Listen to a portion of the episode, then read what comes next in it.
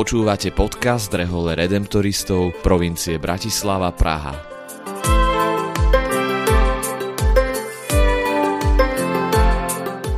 V tejto sérii podcastu nám brat Milan Haluš, ktorý pôsobí v komunite v Banskej Bystrici Radvani, priblíži ikonu Matky ústavičnej pomoci, ktorá je s redemptoristami veľmi úzko spojená.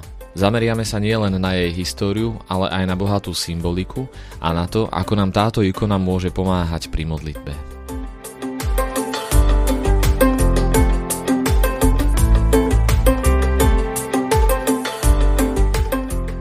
Dnešnej epizóde hovoríme s bratom Milanom Halušom o tom, čo je vizuálnym a duchovným stredom ikony a o detailoch zobrazenia Ježiša na ikone.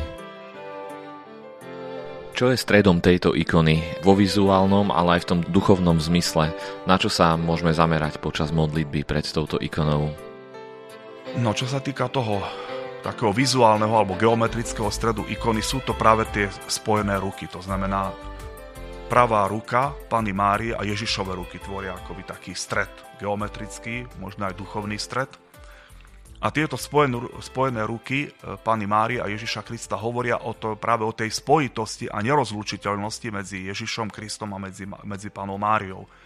Že vlastne sú spojení a zjednotení jednak v tajomstve vtelenia, ktoré sa uskutočnilo samozrejme v Pane Mári a skrze Panu Máriu, v tajomstve narodenia, a to vlastne ale aj v tajomstve Kristovho umúčenia, čiže vo veľkonočnom tajomstve, aj v tajomstve umúčenia, zmrtvých stania a zoslania Ducha Svetého vlastne. Čiže hovorí to o spojitosti medzi Máriou a medzi Ježišom a v tejto súvislosti to vyjadruje aj pravdu, ktorú neskôr vyjadruje aj svätý ľudovít Grignon Mária z Montfortu vo svojom slávnom traktáte o pravej úcte k páne Mári, kde hovorí, že by bolo ľahšie oddeliť teplo od ohňa, svetlo od slnka, ako oddeliť Máriu od Ježiša. To vlastne hovorí o, to, o tom nerozlučnom spojení vlastne Pány Márie s Ježišom Kristom.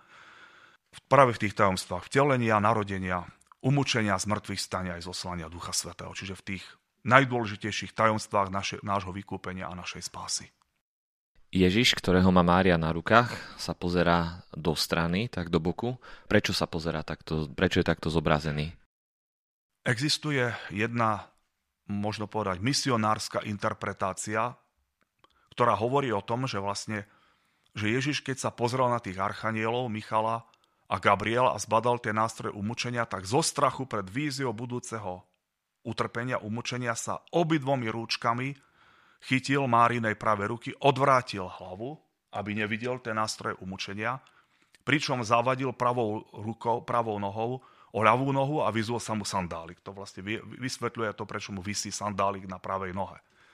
To je jedna teória alebo jedna interpretácia, možno povedať taká naša západná, latinská interpretácia, ale, po, ale v zmysle východnej spirituality alebo v zmysle tej ikonopiseckej tradície sa Ježiš pozerá vlastne do akoby do strany, pozerá sa do toho zlatého pozadia, že sa díva na tvár otca. To akoby, ako by chcel tým ikonopisec vyjadriť práve tú Ježišovu neustalú nasmerovanosť na otca. A to vlastne Ježiš vyjadril už v Evangeliu, už ako 12-ročný chlapec, keď vlastne sa stratil v Jeruzalemskom chráme, keď ho rodičia hľadali a potom po troch dňoch ho našli, tak im hovorí, nevedeli ste, že mám byť tam, kde ide o môjho otca. Čiže už tam vlastne Ježiš akoby predpovedal svoje budúce poslanie plniť otcovú vôľu. A tam akoby Ježiš zjavil to, že otcová vôľa v tomto prípade bola dôležitejšia ešte ako jeho rodičia Ježi, e, Mária a Jozef. Potom, na, potom neskôršie v evaneliách Ježiš hovorí, môjim pokrmom je plniť otcovú vôľu. Prišiel som preto, aby som uskutočnil otcovú vôľu. Ja a otec sme jedno. Často, najmä v Jánovom evanieliu, Ježiš hovorí často o otcovi, a možno povedať, že celé jeho účinkovanie, verejné účinkovanie Ježiša Krista je otcocentrické, ak to môžeme, pátrocentrické, ak to môžeme takto nazvať. Čiže Ježiš je stále zameraný na otca. A to chcel vlastne vyjadriť aj svetopisec práve tým vlastne takým neprirodzeným vychýlením vlastne Ježišovej hlavy vlastne do pravej strany. To vyjadruje vlastne toto gesto. Zároveň ale Ježiš je akoby otočený, tam si možno všimnúť tak detálne, že má akoby ucho otočené vlastne v smere toho, kto sa modlí pred touto ikonou, akoby zároveň bol pripravený počúvať aj naše prosby. Je zameraný na Otca a súčasne pripravený počúvať aj to, čo mu v modlitbe hovorí ten, kto sa pre tou ikonou modlí. A čo znamenajú farby jeho odevu, uloženie jeho rúk? No Ježiš má na tejto ikone oblečený smaragdovo-zelený plášť, ktorý je symbolom toho, že je väčší Boh. Opäť smaragdovo-zelená farba, čiže keďže je to farba nerastu, sa v prírode bežne nikde nevyskytuje. To znamená, žiadne rastliny, žiadne stromy, kvety nemajú smaragdovo zelenú farbu. Čiže je to život, ktorý je mimo tejto zeme. Je to, lebo v, vo východnej ikonografii smaragdovo zelenou farbou sa znázorňuje Boží život. Hej. Gréčtina má dva výrazy pre život bios, to je ten pozemský život, život rastlín, zvierat, človeka a potom je, e, potom je druhý výraz pre život zoe. A to je práve tento väčší alebo Boží život. Čiže Kristus má na svoje oblečenú smaragdovo zelenú tuniku, ktorá symbolizuje a vyjadruje to, že je väčší Boh. Potom je ale oblečený v bronzovo-hnedom plášti, ktorý práve vyjadruje to, hnedá farba je farbou hliny, farbou zeme a poukazuje na zem a poukazuje práve aj na pôvod prvého človeka, Adam Hadamách, čo znamená ten, ktorý bol vytvorený z hliny zeme. Čiže tento, táto farba tohto, tohto hnedého plášťa poukazuje na to, že Kristus je pravý človek, to znamená zostúpil na zem a prijal ľudskú prirodzenosť. Čiže kombinácia smaragdovo-zelenej tuniky a bronzovo-hnedého plášťa poukazuje na tajomstvo vtelenia. Večný Boh, ktorý sa obliekol do ľudskej prirodzenosti, ktorý sa stal človekom. Potom je potom samozrejme ešte ďalší taký, ďalší taký detail, že Ježiš tam má červenú akoby červenú šerpu okolo pása, červený taký opasok, ktorý tiež je symbolom toho, že je pomazaný Duchom Svetom, červená farba symbolizuje aj Ducha Svetého. A zároveň to, a zároveň to, že Duch Svetý akoby vlastne spájal, spojil jeho božskú prirodzenosť, ľudskou prirodzenosť práve v tom tajomstve vtelenia, počal sa z Ducha Svetého, ako, ako sa to aj modlíme vo význaní viery. No a potom, čo sa týka aj tých rúk, to som už spomínal, že vlastne tie, tie ruky, ktoré, tie rúčky, ktorými sa Ježiš drží, Márinej pravej ruky, sú práve symbolom toho spojenia zjednotenia s pánou Máriou. Ešte taká jedna zaujímavá vec, jeden zaujímavý detail, ktorý si môžeme všimnúť, že Ježiš Kristus na tejto ikone je jediná postava, ktorá je znázornená celá. Archanieli majú, nemajú znázornené nohy, ruky majú iba naznačené, pána Mária je znázornená frontálne, iba do pol pása, viac menej. Iba Kristus je znázornený celý, hej, od hlavy až po pety. Čo tiež zdôrazňuje pravdu, že on je práve najdôležitejšou a centrálnou postavou tejto ikony, tohto obrazu.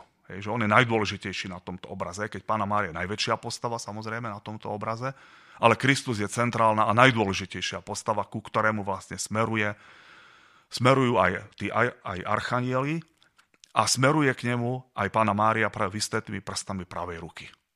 Že on je ten, ktorý je najdôležitejší a najpodstatnejší, ktorý je naša jediná pravá ustavičná pomoc. Ešte sa spýtam na ten spadnutý sandál. Už si spomenul, že podľa tej západnej tradície to súvisí s tým Ježišovým prelaknutím pri pohľade na tie nástroje umúčenia. Existuje nejaká aj východná interpretácia tohto, alebo aký bol zámer toho ikonopisca, ak ho vieme nejakým spôsobom odhaliť? To som už spomínal, že podľa tej tzv. misionárskej interpretácie alebo misionárskeho výkladu Pátri Redemptorici, keďže sa ich ľudia pýtali, čo znamená ten, ten vysiaci a padajúci sandály, tak povedali áno, že Ježišovi spadol ten sandálik preto, lebo sa zľakol tej vízie budúceho utrpenia, chytil sa obidvoma rúčkami pravej ruky Pany Márie, odvrátil hlavu od tých archanielov, zavadil pravou nohou o ľavú nohu a pritom sa mu vyzul ten sandálik. Čiže to je tá, tá klasická misionárska interpretácia. Potom existuje ešte ďalšia interpretácia, ktorá hovorí o tom, že skrížené nohy u Ježiša Krista na ikone sú symbolom jeho ukrižovania. Čiže to je, a takisto aj tie nástroje umúčenia sú symbolom ukrižovania. A poukazuje to na dávne proroctvo z knihy Genesis, kde vlastne Boh povedal, hadovi nepriateľstvo ustavuje medzi tebou a ženou, medzi tvojim potomstvom a jej potomstvom. Ono ti rozšliape hlavu a ty mu zraníš petu.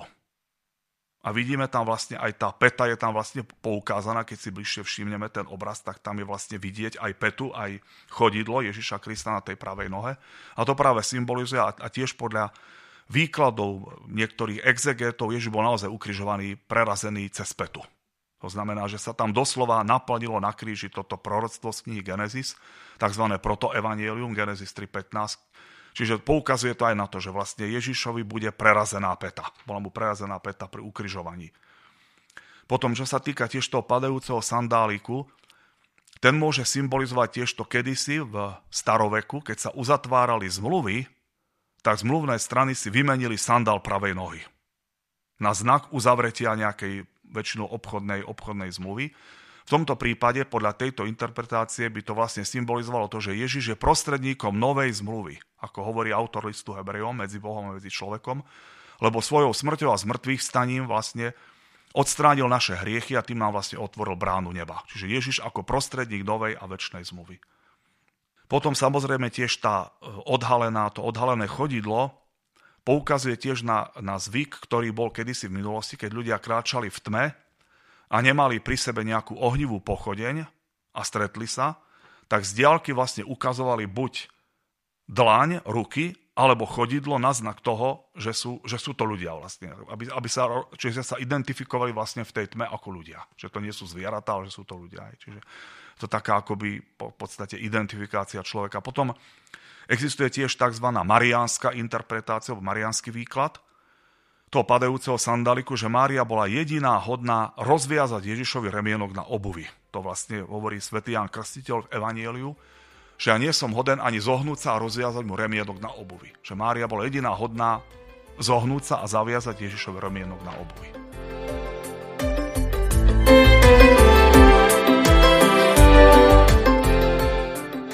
S bratom Milanom Halušom sme sa rozprávali o ikone Matky ústavičnej pomoci.